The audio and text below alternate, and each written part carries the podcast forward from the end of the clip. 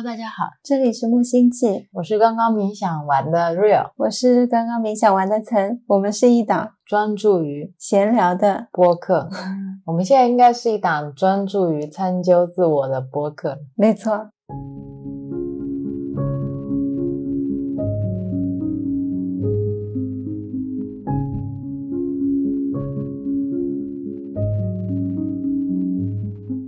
今天是二零二二年十月二十七日晚上八点二十九分。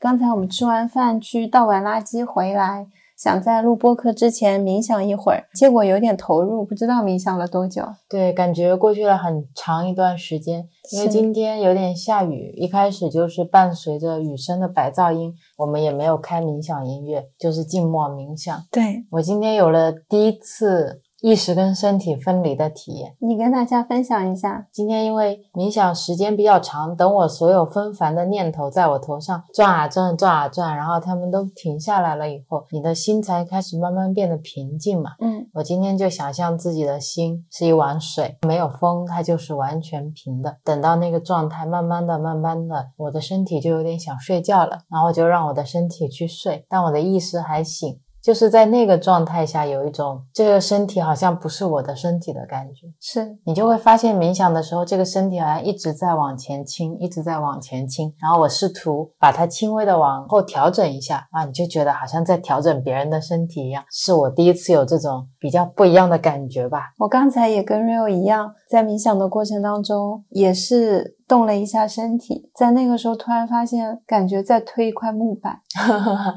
确实是会舍不得停下来。对，就不是太想醒，因为平时冥想的时候，一般是 Real 会先醒，等到他先醒了，有了一点动静之后呢，我会再留恋一会儿。然后慢慢的醒来。今天呢，我本来以为 Rio 差不多是要醒了，结果我发现 Rio 没有任何动静，我就想，那好的，那我今天就放心的沉浸下去。我今天有点沉迷，后来小我喊着说要录播客啦，录播客啦，然后就醒过来了。我今天冥想的时候，也让一些看见的幻象来来去去，我觉得是一个有意思的过程。像我们之前有录过一期冥想是一件快乐的事情，其实那个时候我感觉我是刚。能够在冥想当中运用一些想象力，想象一些有趣的事情，也是那个让我对冥想产生了非常好的第一印象。现在你是放下所有的。想法让想法来想你，对，就是这样。就当他要出来的时候，我就是去看他，看他有什么样的景象想要给我看，之后就放下。今天有一个特别深的体会，就是平常这个时间，如果我们不录播客，可能就是看一部电影，嗯，或者看一集《西部世界》，我们可以花两三个小时看一部电影，或者看两三集剧，但是从来没有想过在晚上的这种闲暇的时间。空余的时间，你可以花两三个小时冥想。是的，以前会觉得冥想这个空白的时间好像浪费了，什么都没做出来，什么知识都没有吸收进来，就是在那儿坐着，你得到了什么？想都不敢想。那我去睡觉好了，睡觉还对身体有补充呢。但是当你如果真的开始冥想了，有体验过冥想当中的那种感觉，你就会明白，那两三个小时这种平静的感觉、宁静的感觉、跟内心对话的感觉是一种什么样的感觉？你不冥想。想永远不知道冥想的快乐，越来越觉得语言是很有边界的，我好像没有办法非常准确的去传递在这个过程当中的那种感受。对，所以我觉得拉玛那上师那本书的名字取得很好，走向静默如你本来，确实就是这样的一个状态。就昨天我和 Rio 说，如果今天我们什么都不能带，我们要去流浪了，我们只能拿一本书，你会选什么？我本来想选《楞严经》，那本经是可。可以品很久的，嗯，但后来转念一想。还是想带拉玛那上师的这本《走向静默如你本来》，因为我把它通读完，我觉得它确实是一本你随手可以拿起来，随时就可以让自己安静下来的书。是的，我很喜欢这本书的形式，是以问答的形式。你拿起来的时候，如果你时间很短，你看一个问题也是一种收获。其实这本书你看完所有的问题和你只看其中的一个问题差别是不大的，反反复复的在参究自己而已，是不同的角度切入。我也觉得很幸运，在一开始的时候就看到了拉玛那上师的书。对，这对我之后再去看佛经也好，对我去看一的法则也好，内心是有一个指南针的。是的，那我们回到今天要分享的主题上吧。嗯，我们最近好像进入主题越来越快了，都没有分享开心的事。无时无刻都是开心的，因为当你说开心的事的时候，好像把它跟不开心的事分分别开来开来了。但是现在对我们来说，任何事情都是开心的。是的，事情其实没有好坏之分，是我们自己把它分成了好跟坏。对，那我们来看一下 Rio 给我们讲今天的主题。一的法则，在上一期呢，我们讲了卡拉的故事，以及一的法则诞生的一个背景，是因为卡拉跟 Ra 还有星际联盟进行了一系列的通灵。这一期呢，我们 Ra 还是叫 RA 好了，嗯我发那个音就是怪怪的。感觉有一点像恐龙那个 ra。Ra，今天呢，我会更深入的、更详细的来介绍一下在一的法则里面的宇宙观，以及我们为什么会对这本书这么感兴趣。之前我们在聊空性的时候，有聊到，其实我们的生命是由生命的前景和背景构成的，也就是会有小我和一体意识构成。今天早上我冥想的时候呢，我想到了一个比喻，没有告诉你，留在现在 跟大家一起说。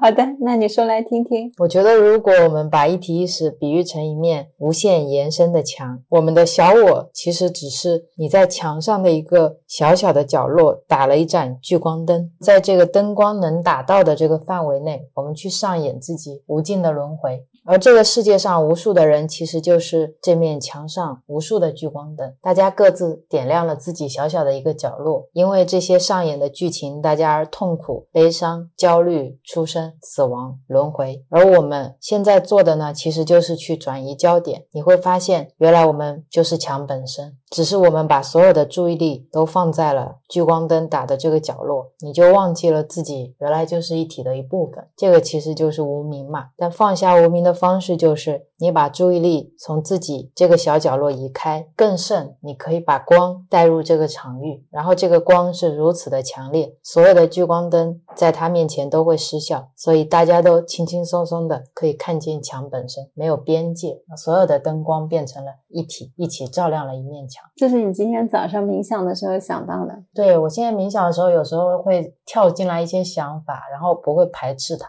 它有时候就会给我一些灵感。你刚才讲的时候，突然想到了像是《清明上河图》，聚光灯一打打在了一座小桥上，一打打在了一个小人上。其实它是一幅又长又大的一个画卷，整个画卷上面有很多的故事。如果你以为你只是那一座桥，那你就是那座桥，但你有可能是旁边提着菜篮子的那个妇人，也有可能是一个挑着小担子出来卖东西的挑夫，是，就是你在讲一个一个聚光灯的时候，就让我想到了一幅全黑的这样的《清明上河图》上，一个一个小点慢慢点亮，一直到最后，当你觉醒的时候，就是你看到了一整幅画卷，然后你明白了这才是全部。但是当你还没有醒的时候，我们以为我就是那座桥，是就像你说的，你以为就是背景墙上面的一个小人，一个小的投影。对，所以我们会觉得自己非常的渺小，经常会迷茫，会开始寻找意义。我人生的意义是什么？我为什么要来到这个世界上？我为什么要经历生离死别？或者是我为什么要经历这些痛苦，经历这些困难和磨难？快乐为什么不能长续？甚至当我去真悟空性的时候，我也会问自己：我为什么要去真悟空性？我为什么要回归一体意识？但在我看完拉玛那上师的书说问这问题的是谁，你要先成为一体意识再说之后，我们也就放下了对这个意义的执着。这个就像我们在播客最开始的时候说，我无法用语言告诉大家冥想那种感觉到底是什么。现在的这些语言让我无法准确的形容。那个时候看到拉玛纳说那句话的时候，我觉得哦，应该就是这样的一种感受，就是追寻意义本身也是心智的产物，是的，它也是小我在发问嘛。当时我就觉得，那就放下，那就让这个追寻意义的执着放下。但事情就是很好玩，我们放下了意义呢，意义就会自己来找我们。这也就是我们当初一开始看到一的法则的时候，它带给我们的一些意义、一些启示吧。它解释了很多我们心中困惑的问题嘛，就是刚才你说的，为什么我们要经历这么多痛苦？又为什么有的人可以那么慈悲和大爱，有的人可以那么自私和自利？而为什么这些自私的基因会产生一些无私的爱？以及我们之前一直想不通的，是不是有人在利用地球发电，以爱为食，或者有另一批人在以恨为食？或者我之前也常常会提到的，如果起心动念就是我们最好的回报，那这个东西是不是只有我们自己可以衡量？嗯，或者为什么有人心怀慈悲却不断经历痛苦？又为什么有的人丧尽天良却可以长命百岁？为什么这个世界总是这么矛盾又这么对立？为什么正义是得不到伸张和延续的？为什么历史总是无尽的？循环往复，但是当我看到一的法则之后呢，我觉得似乎在一的法则的这个宇宙观里面呢，以上的问题都可以或多或少的得到一点解释和释怀。然后我先给大家分享一下，我一开始看到一的法则的时候，R 也就是 R A，他是怎么描述这个创世论的？他说，造物中第一个已知的东西是无限，无限即是造物。下一步，无限开始觉察，这觉察引导到无限的焦点转。如无限能量，可以称作理则或爱。下一步仍是在子空间、时间链接，实现其进展。正如你在你们幻象中所见。下一步是对创造性原则的一种无限反应，依循一的法则之原初变貌，自由意志，能量从智能无限移动。首先是由于随机化的创造力量的流出，接着创造出全息的样式出现在所有造物中，不管从什么方向或能量去探索。接着这些能量形态开始规律化它们自我区域性能量的韵律与场域。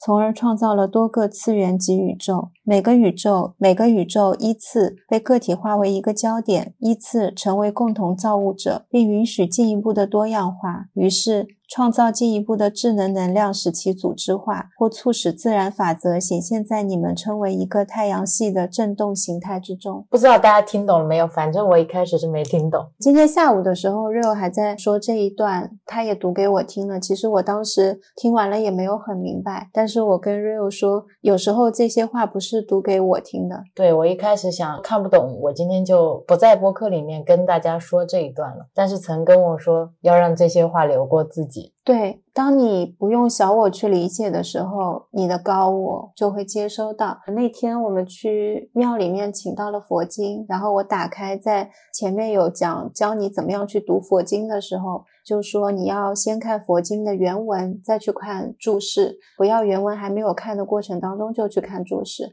其实这是给我有很大启发的。我以前以为我无法理解的东西，就是我一定要尝试非常努力的去理解。其实现在看来并不完全是，就你有时候觉得自己没有理解，可能你已经懂了。所以六祖不识字，听到《金刚经》就顿悟了。对，文字也是一种力量。有时候你试图去理解它，反而是一种限制。是的。所以今天这一段我们知道是有一些艰涩难懂的，听完了可能也不会留下什么印象。即使我刚刚读过，我也没有明白他在讲什么。像我问 Siri 宇宙是怎么诞生的，然后 Siri 在跟我说一样。对，这就是我们想读它的原因。卡拉在《活出一的选择》里面，它有一个更易懂的版本。它解释下来大致是这样的：天地万物是整体的，它的本质呢是无条件的爱，我们全部都是一体的。事实上，我们都是由爱。所创造的，我们是活在一个由光、能量或者振动构成的幻象里面，而不是我们肉眼看到的这些坚实的状态。其实这个版本和杨定一教授说的也是一样的，和拉玛那上师说的也是一样的，只是它量化了我们的本质是爱、光、振动、能量。样。我觉得关于这个宇宙到底是怎么诞生的，有很多种说法，然后不同的神话体系里面又有很多种不同的说法。佛家有佛家的说法，但是卡拉的这个版本我特别的喜欢，因为它没有把那些故事放进来，回归到了原点，产生的一个能量的基础是爱。对，大爆炸出来的不仅仅是星际尘埃，在你的左手和右手上的原子，是还有爱和光。我觉得这一点确实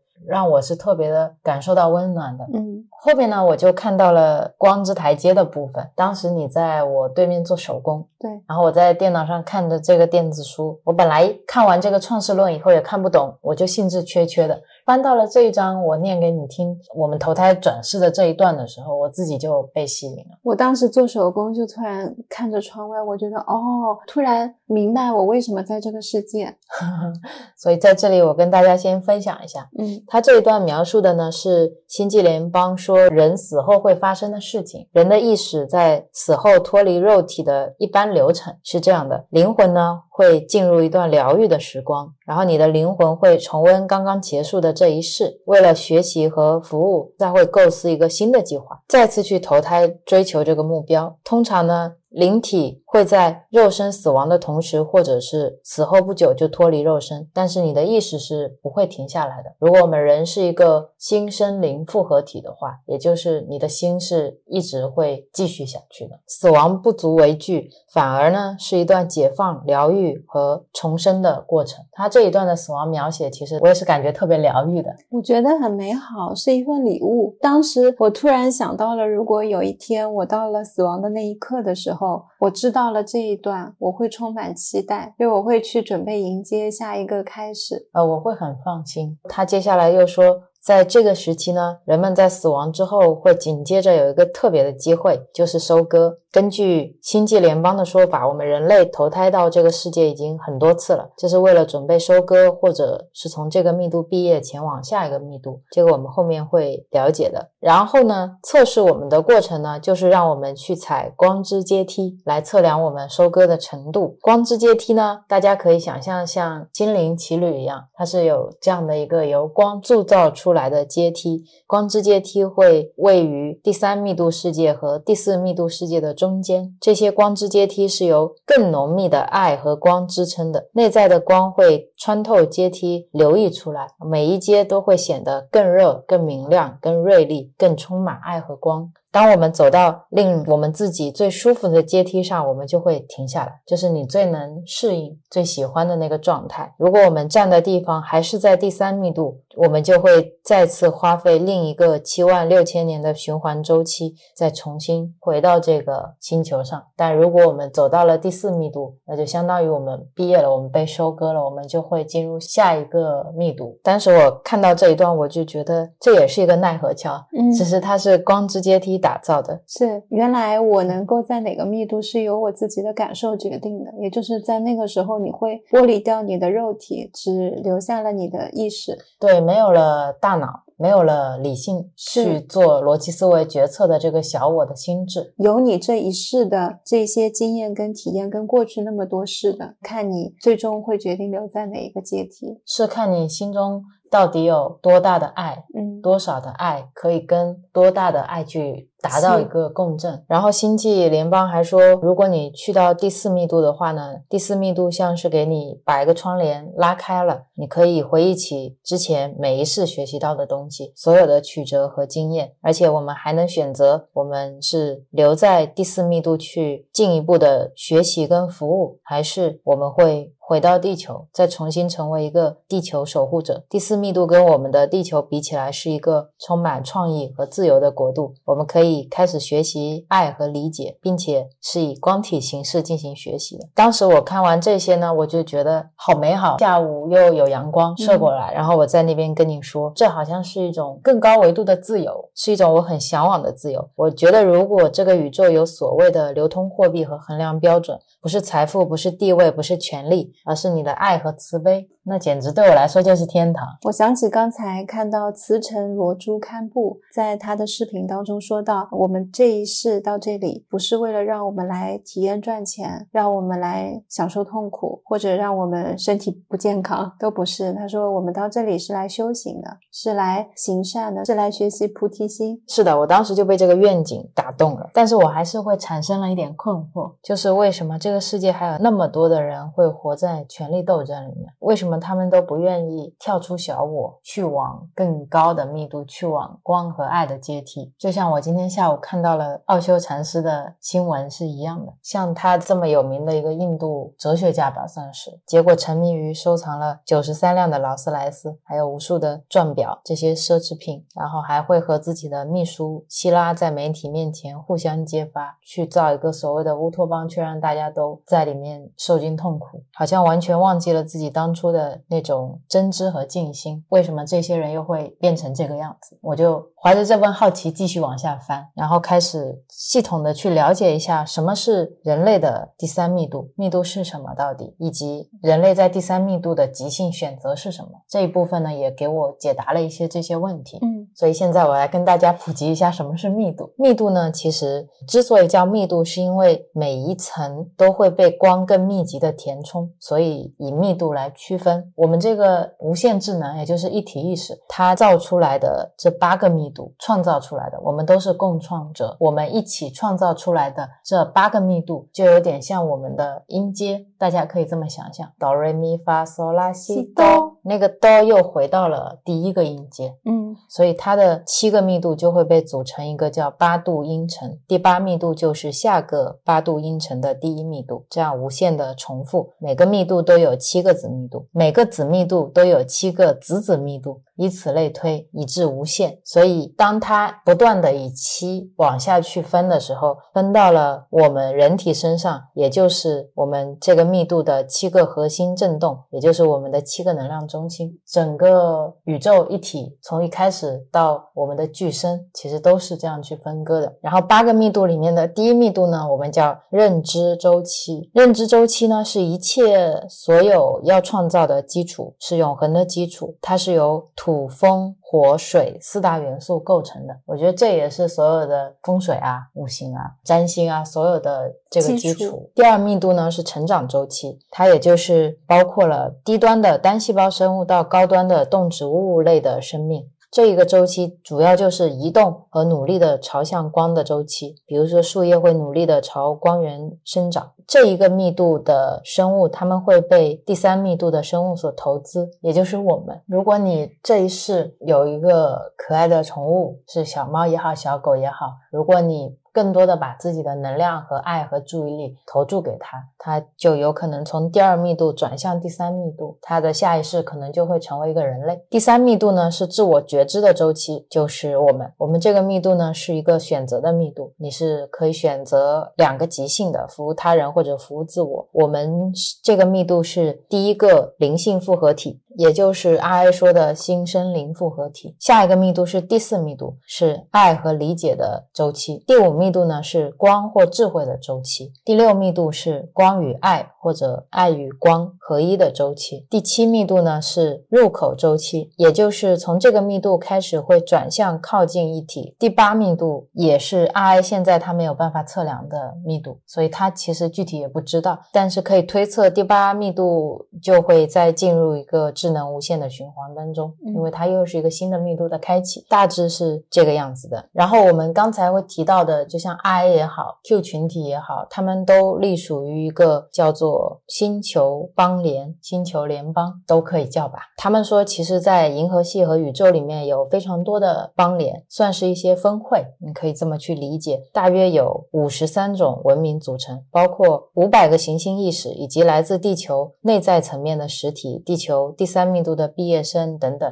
他们都是建立在服务他人的基础上。他们的爱、智慧、力量是共享的，每一个盟友都是尊重彼此的自由意志，互相提供支持。他们主要是提供各种服务给第三密度的人群，也就是我们。他们会通过梦境和意象来激发灵感，来协助我们，自愿将集体的资料，也就是他们所有的记忆、理解、生活经验，都放在了一个中央存储库，大家都是可以提取的。特斯拉是跑去那儿了，是吧？嗯，是的，好多人都跑去那儿了。嗯，乔布斯有没有去那儿？我觉得应该有吧。然后我们人类呢是在第三密度，我们这个密度是由三个两万五千年的主要周期构成。这三个周期的任何一个周期结束，就会进行一个收割。如果我们要完成第三密度的收割，并且要进入第四密度，也就是爱和理解的密度，我们一定要做出一个选择，就是我们要选择将我们的意识服务他人或者服务自我，要做这样的一个极化。那接下来就要理解什么是即兴选择，什么是。极化，我们到底在选择什么？在讲这个之前，我们先了解一下什么是磁性。大家都有玩过磁铁嘛？磁铁就是物质放在不均匀的磁场中会受到磁力作用。我们有玩过磁铁，用过螺丝刀，刀头就会有一些磁性嘛。你可以给它消磁或者去加磁。磁铁有两极，正极和负极。磁场的感应强度的国际单位就是 T，那个 T 就是代表尼古拉特斯拉。可以把我们每一个人想象成一个磁铁。我们一开始其实是一个非常弱磁性的磁铁，但是我们会通过生活中经历的每一件事情，跟每一个人的交互，说的每一句话，做的每一个选择，来加强自己的极性。而我们的极性呢，也就是我们的正极和负极，一共有两头，一头呢就是我们人类的正极，是服务他人的极性；负极呢就是服务自我的极性。这个也就是我们的最大的课业，这就是我们要做出的最重要的选择。你在地球这个密度，到底是要服务？他人还是要服务自我，选择完成，就像你买了一张大我游戏的入场券是一样的。你的余生，甚至你的每个轮回，都会参与这个游戏。这个就是我们主修的功课，专业就两个，一个你你就是服务别人，而且是无条件的爱去服务别人。如果不是无条件的爱服务别人，就是服务自我了。它是不分好或坏，因为这两个都最终能毕业的。是的，如果把人生比作一场游戏，同样的。剧情同样的设定，我们的自由其实是在于我们有两个游戏副本是可以同时开的，一个是小我的游戏，一个是大我的游戏。是小我的游戏，其实大家都非常清楚，因为你从小玩到大。如果你这一生执着于追求功名利禄，你也就是投入了我们开头说的那个小小的聚光灯打到的那个小角落，你在那里不断的轮回，不断的经历生死，不断的重复。如果你选择了玩大我游戏呢，你就是要先做出你的即兴选择。然后你把你的焦点转移到后面的墙。如果你是为了极致的服务他人，你这一生的修行就是为了要让自己醒觉过来，你是一整面墙。同时，你还可以把光带进来，让其他所有的人都一起醒觉。我觉得很有意思的就是，就像指南针一样，当你做好了这个选择，你的那个选择就可以成为你的指南针。无论做什么事情，你生活中的每一个道德选择都会变成你的能量，成为我们极化的一种扭力，或者说。燃料来让你不断的加强自我的能量往前走。我说的这个是服务他人，那服务自我是怎么一回事呢？服务自我的人生态度精髓就是他要控制自我，也要控制他人。他是不同意万物一体的，他觉得他自己才是最重要的，他不会视人如己，他必须要仰赖所有的东西都是我自己的来确认我自己。他会否定自己最真实的本质，也就是他是由爱、无条件的爱和光组成的。他已经否定了这些，所以他是不需要通过心轮的，他是可以关闭自己的心轮去做一切的选择的。在书里面呢，他就有举了一个。我印象比较深刻的例子来解释什么是极致的服务自我。书上说，在最近新闻上有个例子，电视转播有一个资深官员在一个小镇进行演讲，那里面呢有一个女人，因为她的丈夫和两个儿子从2003年的美国战争中为国捐躯而引以为荣，她和其他家人呢就坐在观众席的前排中间位置，然后有一个记者。就指着这个受人尊敬的母亲问了这个官员一个问题。记者说：“他是不是觉得自己的这些家庭牺牲是值得的？”母亲还没讲话，这个官员就替他回答了，很自信、很主动的说：“他确信这位母亲会说值得。然后这个官员接下去说，如果这位母亲还有别的儿子死于战场，他同样也会为这些儿子感到骄傲，而且战争的牺牲者们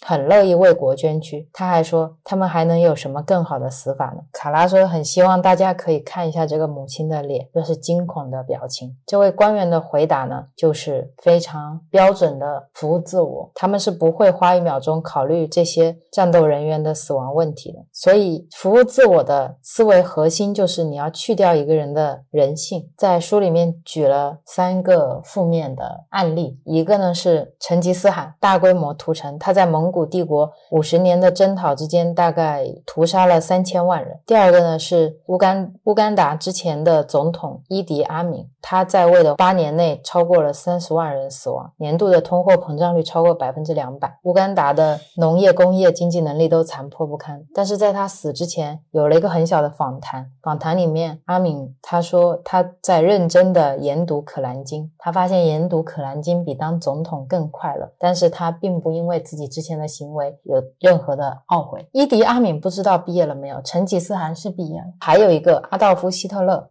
他没毕业。他怎么没毕业啊？他呢，因为在意识上没有办法达到应有的成效，也就是说，他的负面极性，因为他自己觉得自己在为祖国做正确的事情，嗯他是德国的救星这样的理念，他觉得自己是在行善的这样的理念，把他的负面极性给削弱了，他没有办法达到这个极性应有的那种力量。就是他既还没有到无条件的爱去服务他人，也没有到极致的，就是我以服务自我为中心，我就是想要去征服，但是卡在了这两个中间，产生了一种力量的扭力，往回扯。所以阿埃说，他承受了失去即兴的痛苦，在最近的这一世没有能够毕业，就在我们的星球中间星光层进行疗愈。根据按照阿埃的说法呢，如果我们从负面即兴毕业呢，条件是你要有百分之九十五是服务自己的。嗯，这个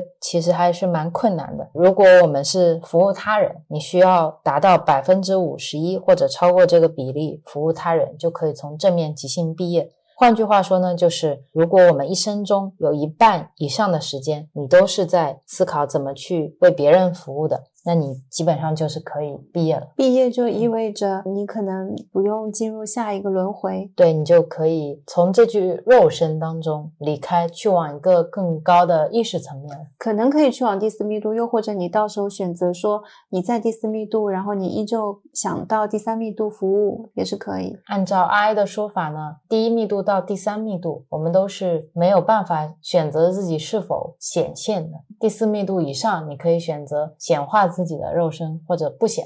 所以人家是有选择，我们是没有的。我们地球上还有剩下很多人，也就是你服务他人的分数呢，又没有到五十一，你可能就在百分之六到百分之五十，或者还有一部分人，他们的服务自我又没有能够到达百分之九十五，他们可能就在百分之九十五以下。其实停留在这些百分比之间呢，是最简单的事情，也就是大部分在玩小我游戏的人，他们就是一直处在这个区间范围之内，没有办法超过百分之五十一的服务他人，也没有办法达到百分之九十五的服务自己。我那天听到你说，人一生当中只要超过百分之五十一去服务他人就可以毕业的时候，轻松了一下。因为在我跟你现在的年纪，至少我想首先不管这个到底是真是假，但是服务他人确实是我想做的事情。那我现在去做它，我是完全来得及的。我觉得，之所以你只需要百分之五十一，而不是你需要达到百分之九十五或者百分之百的服务他人，有一个很重要的原因是，你要留百分比来服务自己。你要爱别人，你首先要学会爱自己；你要对别人慈悲，你首先要对自己慈悲。你没有办法一边苛责自己，然后一边去爱别人。在那种条件下面，是很难体会到无条件的爱、无条件的付出的这种感觉。像我早几年的时候，自我是非常脆弱的，是非常不稳固的。你甚至不知道你自己是谁，你在干嘛。当你去付出爱的时候，你有时候会想要得到一种回报，因为那是一种确定性。当别人没有回应的时候，或者是家庭上面跟父母之间的爱没有回应，或者是跟伴侣之间的爱没有回应的时候，你的内心就会空。所以我觉得那百分之四十九是给了你的空间跟时间，让你先把自己填满。对，因为如果你对自己的爱能够到达百分之五十，能够真正去爱自己，向内去看自己，然后你把自己的爱开始往别人身上去溢出、去分享的时候，自然而然这个比例就会变成四十九比五十一。是，而且你那一步一旦跨出去了，这个比例就会越来越大，你会越来越喜欢去爱别人，对，你会像爱自己一样爱别人。是你不会在意我付出去的这个东西我能拿回来多少，因为你在给出的时候，你知道你就仅仅只是想给出。是的，所以在我们选择了正面即兴的这些人，也就是服务他人的人的代表人物，就是耶稣。他在被人行刑的时候，他还会去原谅他们，觉得这些人只是因为无名，要去包容他们，要去宽恕他们，这就是一个非常大爱的表现。嗯，就是真的没有分别心，是。而在我们说分别心的时候呢，我们刚才讲到了你要去选正极和负极，有负面的人和正面的人。我举出了像成吉思汗啊、希特勒啊这样呃十恶不赦的大恶人，然后再讲到了耶稣，你就觉得哦，我们都应该要选正极啊，怎么会有人要选负极呢？这其实就是一种分别心。但是在这本书里面，其实它并不是这样来展现的。他所提的正极和负极，其实像南极和北极，A 面和 B 面是一样的，他们没有好。坏之分，他们是充分的尊重每一个人选择的自由意志的。就像书里面有一章，他在讲超心灵问候，嗯，这个其实是在指你在进行通灵的时候，你会吸引来一些负面极化的人。但很多人不这么叫，他们会用超心灵攻击来表达自己被这些负面的人影响了。但是星际联邦他们会坚持要用“超心灵问候”这个词，问候嘛，就是一种招呼一样的。嗯，用这个说法，想要强调的事实是他当时书里面啊。用了这样一句话：负面存有并非恶意的攻击正面存有，只是系统的提供机会动摇正面即兴的途径。我当时看到这句话，我觉得特别的中立客观，里面不带有任何的情感色彩，而且他们是尽量的去引导我们积极正面的去思考这个问题。是是，其实它是非常中性的，他也没有非常绝对的说超心灵攻击就是不好，这是我们所认为的一个负面的东西。这也是我看一的法则的时候很受启发的一个点。嗯，它里面讲到。任何的宗教信仰，讲到任何的正面、负面的极性，都是非常真诚而又中立的在说这件事情的。所以在读这一系列书的时候，其实跟拉玛那上师，或者是杨定一，或者等等我们最近在读的这些内容，它是没有一个分别的，就大体的一个框架，我觉得讲的概念都是类似的。对，因为当我们尝试用善良、邪恶、正面、负面这种强烈对比的词语来看待我们跟别人的时，时候，你反而只是会产生很多情绪，是的，而对你去极化自己是没有任何作用的。你今天上街，你看到一个人不喜欢，你就说哦，那他就是一个极致服务自我的人，然后你开始跟他产生一种对抗的情绪，对，这只会让你远离自己的爱和慈悲。是，再跳回一下前面 Rio 讲的那个聚光灯的那个话题，你今天看到的那个当下是你很讨厌他，这个很讨厌的人可能是你的同事，可能是你的朋友，可能是你的同学，但你不。不知道除了这一世之外的其他事，你们之间发生了什么样的事情？你让我想起《瞬息全宇宙》里面，嗯，给女主税收的那个中年阿姨。中年阿姨一开始是一个非常令人生厌的角色，但是到后面你发现，哦，在其中一个宇宙里面，他跟这个女主是相亲相爱的。对，并且这个女主当时想要分手，这个税收的阿姨在那个宇宙下面是受伤的，对，非常伤心跟难过的，在这。个宇宙的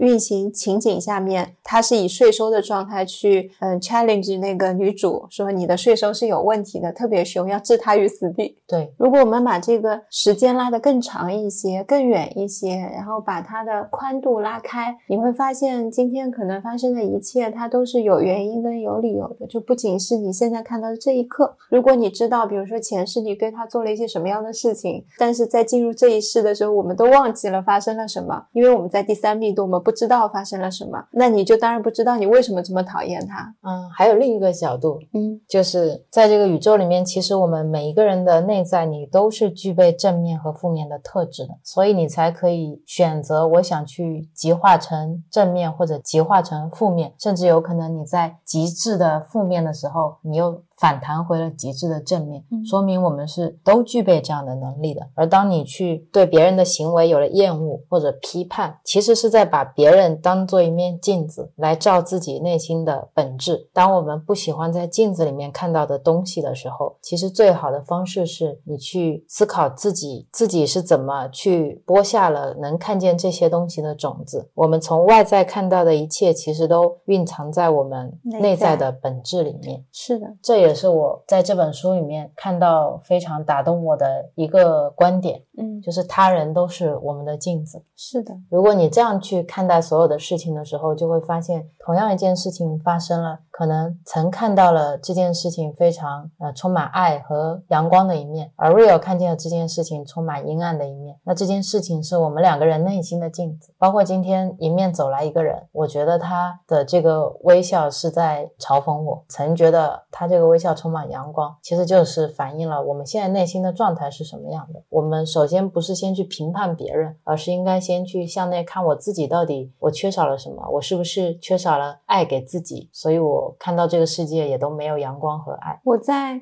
前期的时候，每次遇到这样的情况，我都会把它抓出来问一下自己：我内心是不是缺了什么拼图？就是它符合了我内心哪一个缺口？觉得所有的想法能进入我内心的时候，应该是。我内心会有一个缺口来收留它，所以我就会再向内多看看，或者是我会拿出来跟 Rio 一起讨论，看一下这件事情是不是我内心真的是缺失的部分。经常会发现。聊着聊着，就好像没有这件事情了，它就会逐渐的消解掉。就当你把它拿出来看的时候，它就会消解掉。然后你这样慢慢的消解掉了以后，你的内心空了以后，自然就会有爱填进来，因为你的本质就是无条件的爱。是这个也是想分享的。如果你的内心就是只有这么大，你放了那么多不确定，那么多焦虑，那么多自我否定，是你甚至肯定的角落就那么那么小。如果你不把这些东西清出去，你没有办法放更多的爱进来，所以就像家里面一样的，你的床旁边全部都堆满了东西，你连走都走不进去。所以我们要先把这些东西都一件一件的拿出来看。是的，你的床头柜如果放满了杂物，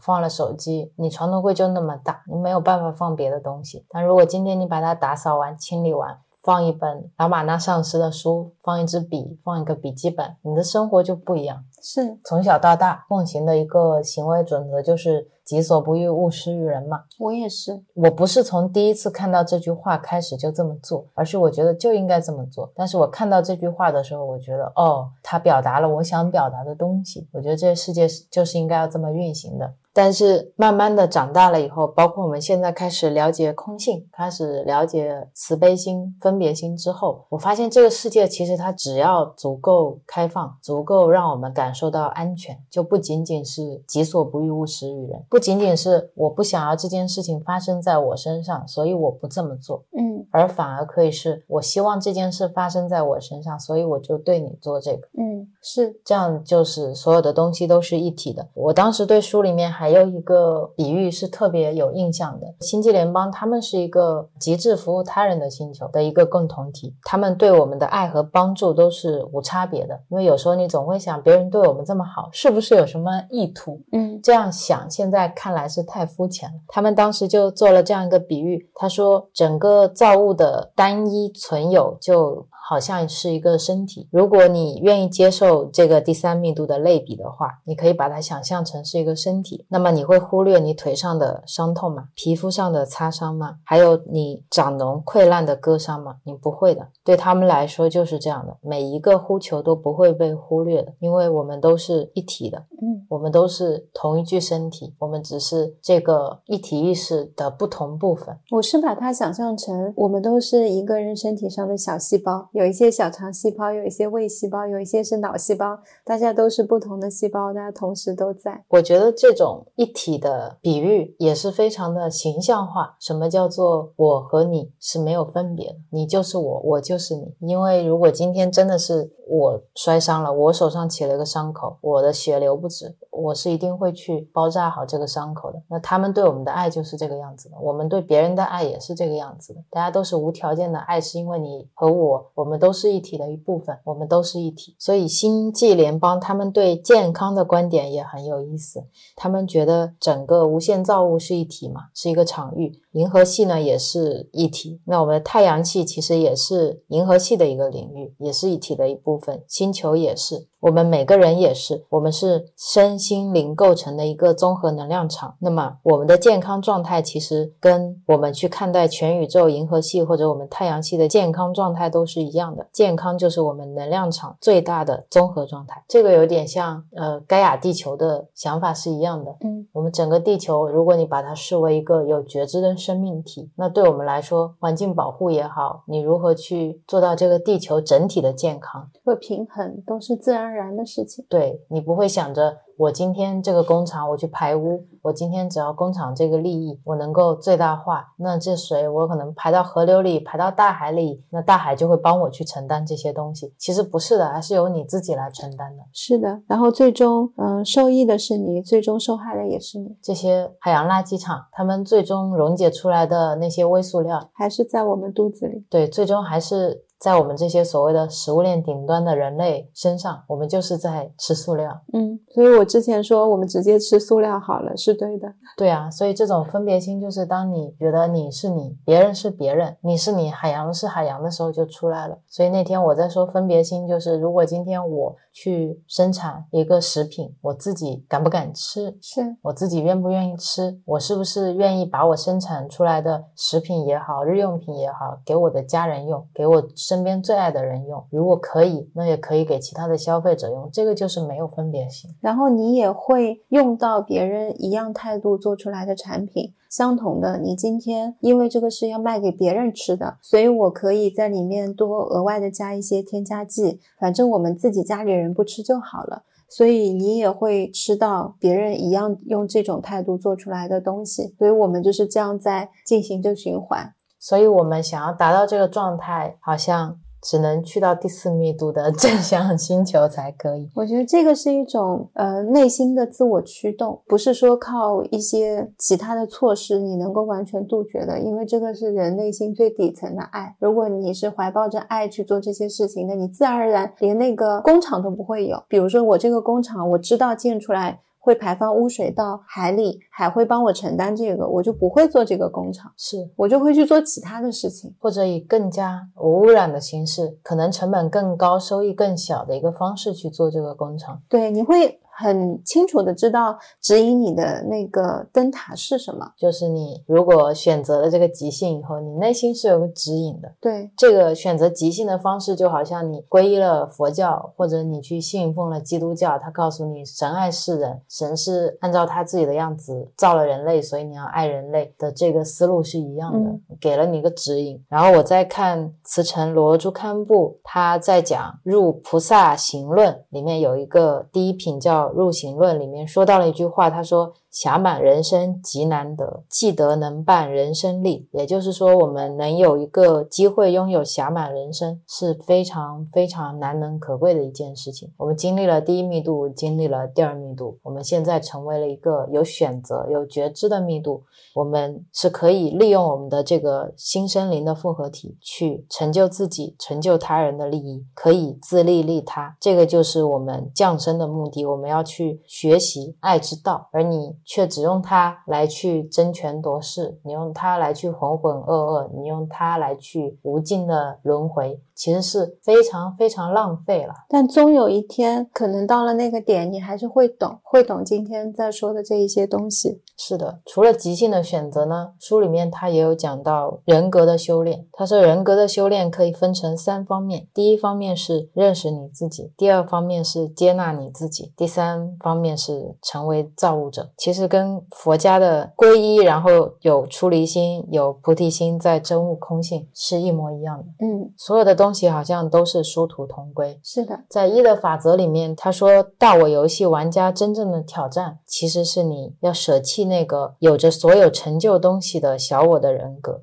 嗯你不再是那个会生病的人，你不再是那个找不到好工作的人，你也不再是那个关系一直都处不好的人。你是一个新生命，你需要有这样的觉醒、醒觉，你才能真的去很好的投入这个大我的游戏，甚至去照亮他人。对，就当我觉得第四密度其实是没有实体的，我就想起《心灵奇旅》里面他们在吃披萨，对啊，吃进去就从身体上掉下来，然后 Twenty Two 觉得所有的一切东西都没有办法引起他的兴趣，是因为没有五蕴，没有五感，没有触感，没有味道。当他不小心被转到了人身上的时候，他第一次吃到了披萨，他觉得那个是太美妙的味道跟感觉了。然后他就一路上都会去搜集，比如说棒棒糖啦，一些线圈都是很有意思，放在西装口袋里有一大堆，到最后又拿出来。他说他每天都在搜集，还有树叶，会去看见光，体验光，然后摔跤会疼，这些在我们现在每一天日常生活中，你甚至都已经感觉麻木的东西，在更高的维度是一种很珍贵的体验。对，你会因此苦恼、烦恼，因为这些二元对立生出来的东西而去自我怀疑。但是对于可能更高密度的人来说，他们只有意识的形体的时候，他们也会排着队想回到第三密度再去体验这种痛苦，因为他们体验了这种痛苦，反而能更让他们理解到什么是同理心，什么是真正的爱和慈悲。然后我就会珍惜在第三密度的生活，虽然我知道我可能看见的这一切是幻想，但我觉得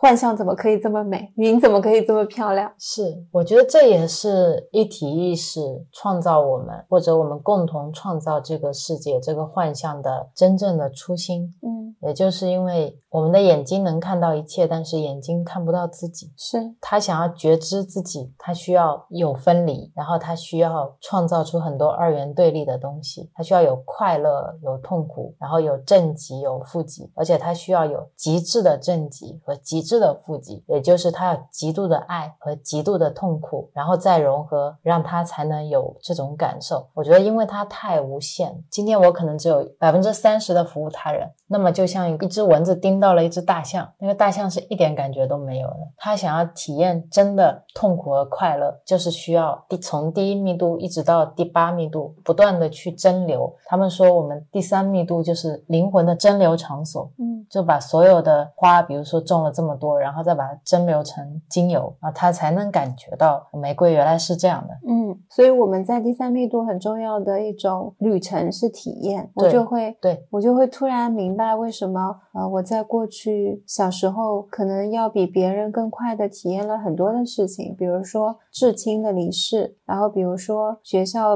被人排挤、处不好的人际关系、理不清的感情、找不到的自我、跟妈妈的一些距离感，然后我觉得没有爱、缺乏爱、孤独、没有安全感等等等等，就这些感受都是我的一种体验跟经历。关键是在你无名状态下面去体验这些的时候，你会让那个感受无尽的蔓延在身上，并让它滞留。其实本身让我在体验这些事情上面，是想要让你有所收获。其实每一件事情它都是一个机会。对，按照一的法则里面来说，每一个事情都是一个催化剂。对，催化剂在我们化学反应中，它是不参与反应的，但是它能够帮你去加速这个反应。所以我们往往是把催化剂本身，当成了炸弹。对它只是来帮你去凝聚你的感受，或者去呃释放、绽放你的感受。对，但是你往往会把它视为痛苦的来源。是的，当我把这些来到我生命中的人事物都当成催化剂的时候，我觉得看这个世界好像真的美好了很多。嗯，都会变得容易接纳，因为绿城的事情，我们上一期播客也已经分享过了。然后一样的事情在之后我们遇到了，我们也是这么去处理的。是啊，当我可能接了一个骚扰电话，我以前就觉得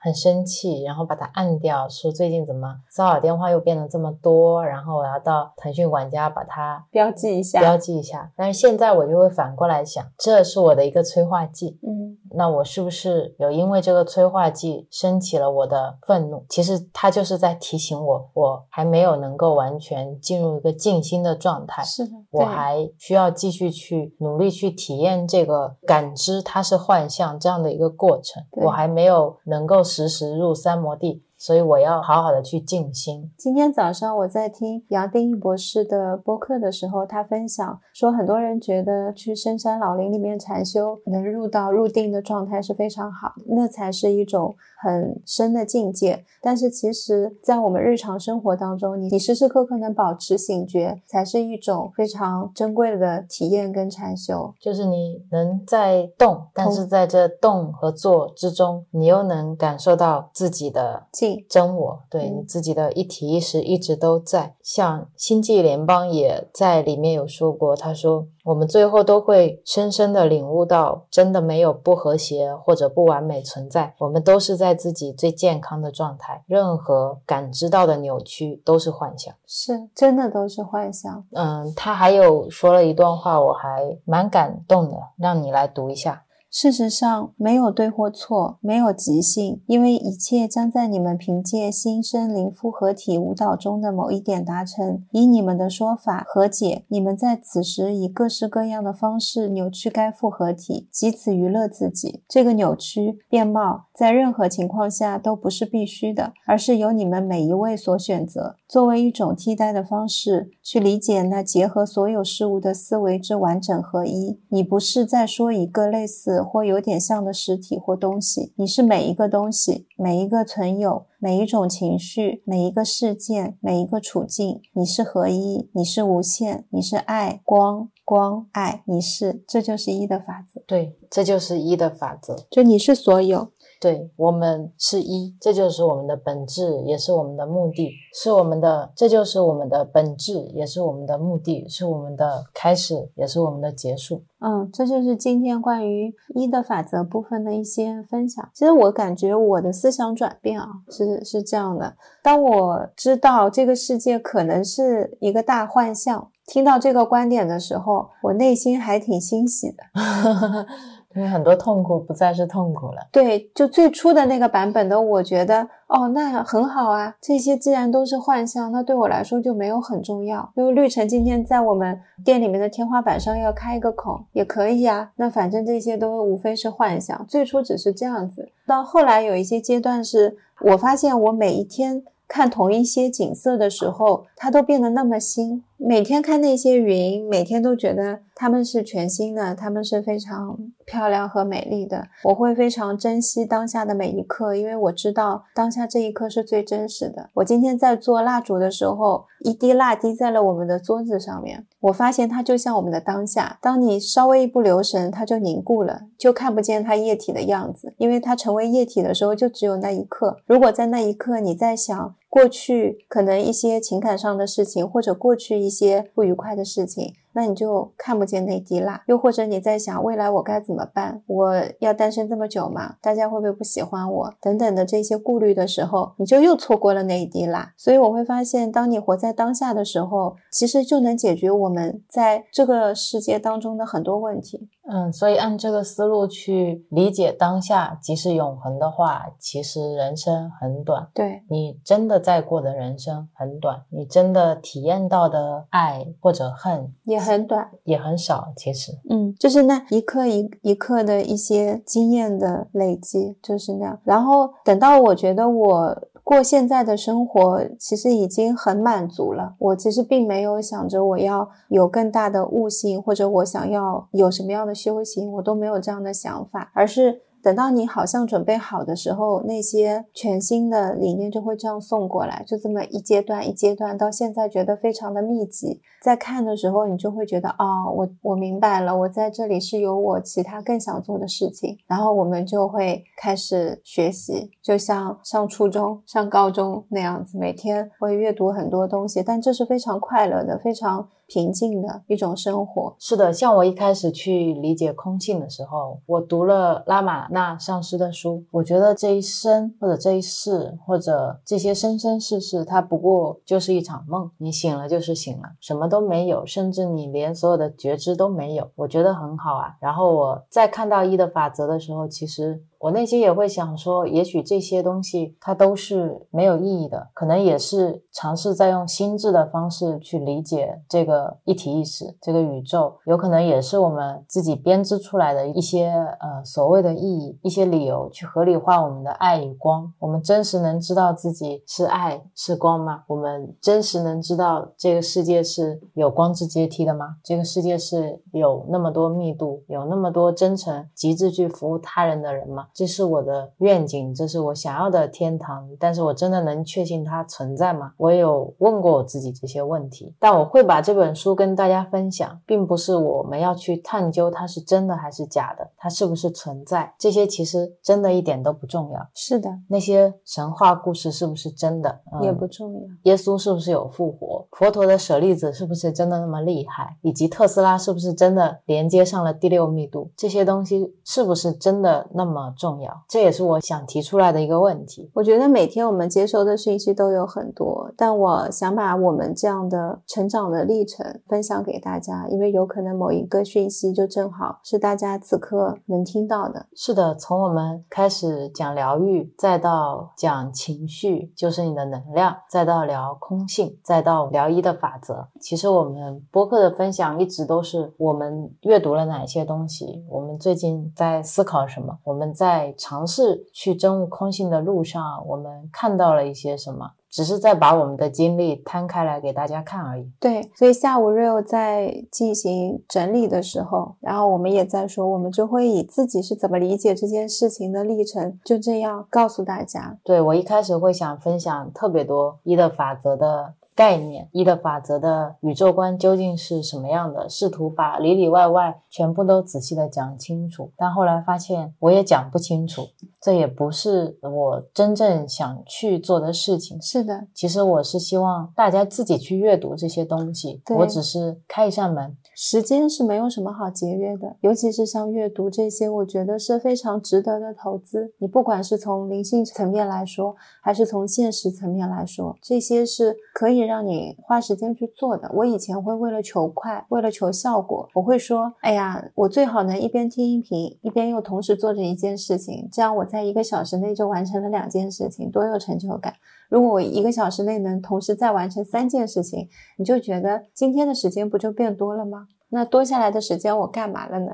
但我也错过了很多个当下，也没有好好去听音频里的声音，我也没有认真关注手头上在做的另外两件事情。其实每一刻都丢了。对，就像你前面分享的，你可以在你的做和动之中去感受一体意识，嗯，去感受你本心和真我。我觉得也是一样的，不是说我们今天真悟空性，然后就要与世隔绝，就要放下所有世间的一切。我再不读书，我再不走。路，我再不作业了，不是这个意思，而是你真的能以全新的角度去理解这个世界，我反而更愿意去读像《一的法则》这样的书，是我更愿意去看他的世界观是怎么样的，宇宙观是怎么样的，我更愿意毫无保留的去理解什么是极性，什么是命度，什么是光，什么是爱，我也更愿意去相信有这样的存在。当你有看了很多种不同派系的书之后，你确实就会。会发现大家好像在讲的都是一个事情一个道理啊，就像人生的那个大的背景墙一样的，你真的就有可能在这个部分也站到了一个大的背景墙后面去看。那大家为什么这么辛苦？有这么多上师都在那边不停的布道，跟我们一直讲的这一些内容，也有很多人用苦行的方式在苦修。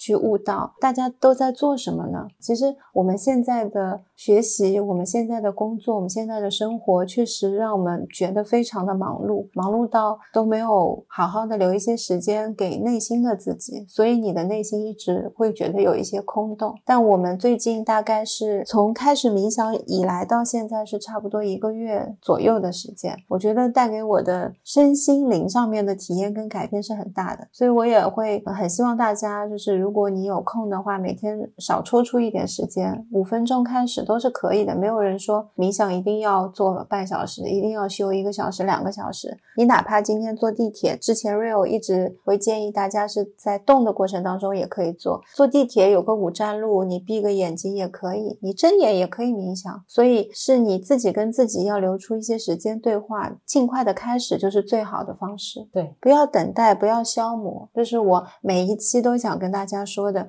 无论是什么样的方式，你先去做。然后也是一样，嗯，如果你今天有起心动念想要去看书，你就去看，给自己留一些时间、去看《一的法则》，去看拉玛纳上师的书，去看杨定一教授的书，去看 Doctor Joe 的书，都可以。看你在呃哪一个阶段，如果你觉得现在只能够接受非常科学的一些方式去讲解整体脉轮这种体系，你就去看 Doctor Joe 的书，杨定一的一些饮食的那也可以。对，然后嗯，关于一的法则，我还想说的是，它里面其实内容非常的庞大，嗯，因为里面是他们很多年的心血，是，所以你去看的话，会看到很多我没有办法一一给大家说到的东西，那像是一个宝藏库吧，里面也会对你人生的很多问题是可以提供解答的，它对我来说就像是一部很好看的剧，你没有办法一点二五倍看。像是一个真正的我们的历史书。很多时候在看这些书，我像是在一个沙滩上捡贝壳，全部都是宝贝。所以 Rio 每次看的时候都非常的投入，就那些书就像是有磁铁。其实已经挺久没有看书有这样的感觉了，就是拿到一本书，你觉得看了放不下。就最近跟 Rio 两个人啥事都不想干，我觉得他们应该都是选择了极致服务他人的，嗯所以他们的书很多都是有电子书，而且都是免费获取的。在这个时候，我就又要想到了，就是我们以前觉得需要花很大代价才能找到的资源。当你打开了正确的门之后，你发现那些无条件极致服务他人的人，把所有的事情都做得那么的完善，各种格式、各种版本，在哪一个地方、各种归类，非常的系统，还是免费获得，我会觉得非常感动。这也是很启发我想要把现在看到的东西分享出来给大家的另一个原因。我觉得我们是在有感受到这份爱的，所以我们也想把这些爱回馈给大家。是的，一的法则里面还有很多关于我们人这个能量体的一些说明，我后面会把它每个能量中心会跟着脉轮结合再给大家分享，但是后面还会分享的一些跟一的法则相关的内容。对，就我自己的感受来说，我如果在网上去查脉轮，其实整一个内容是比较混乱的，所以我们就想也是把这些内容再归总一下，然后再出关于脉轮的内容。对，其实这七个能量中心，也就是在教你怎么爱自己，嗯怎么爱别人，嗯，是一模一样的道理啊，和你去修禅也是一模一样的道理。都一样的。只是我们反反复复在用不同的语言，试图希望能够让你在某一个只言片语当中能够有所体悟吧。是的，能够开启一点点小门，嗯，能够发现原来我就是你。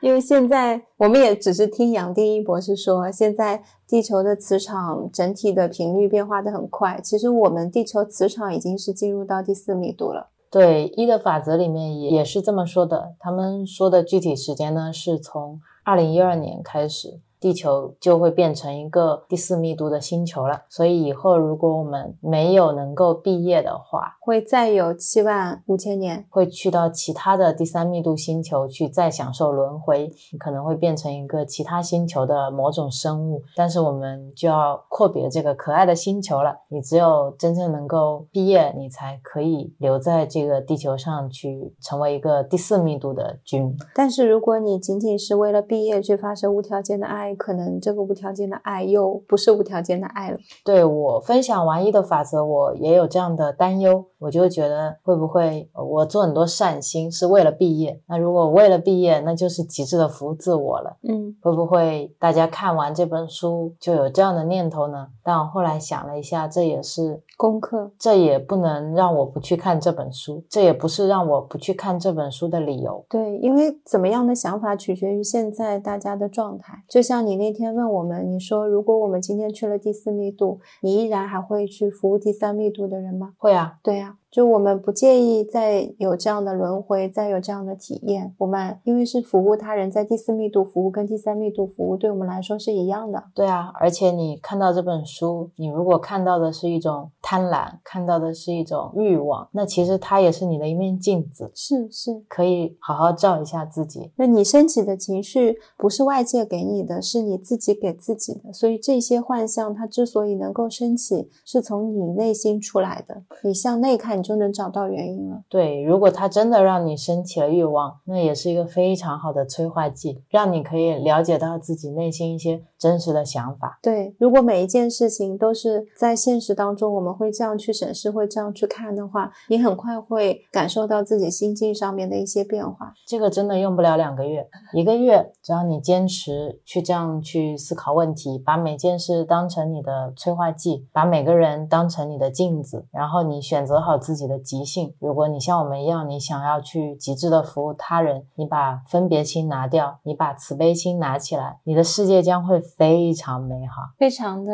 干净，就每天都像有雨后彩虹的晴天。对，然后你会发现，你在这个第三密度星球的每一天都是无比珍贵的。嗯，如果你这一世你就毕业了，那你真的会绝对会珍惜接下来的每一个当下。对我说，我会很珍惜这一世跟 Rio 的每一次牵手，因为这种触感，如果一起去了第四密度，可能就没有了。对，你会珍惜当下的每一刻呼吸，对，它是生命的感觉。你会珍惜你能发出来的每一次声音的震动，因为后面你就是用意识交流。你再也没有这种语言了，虽然现在声音可能也是一个幻象，但是它依旧这么美好。我有时候会走在路上，也被自己的幻象震慑到了。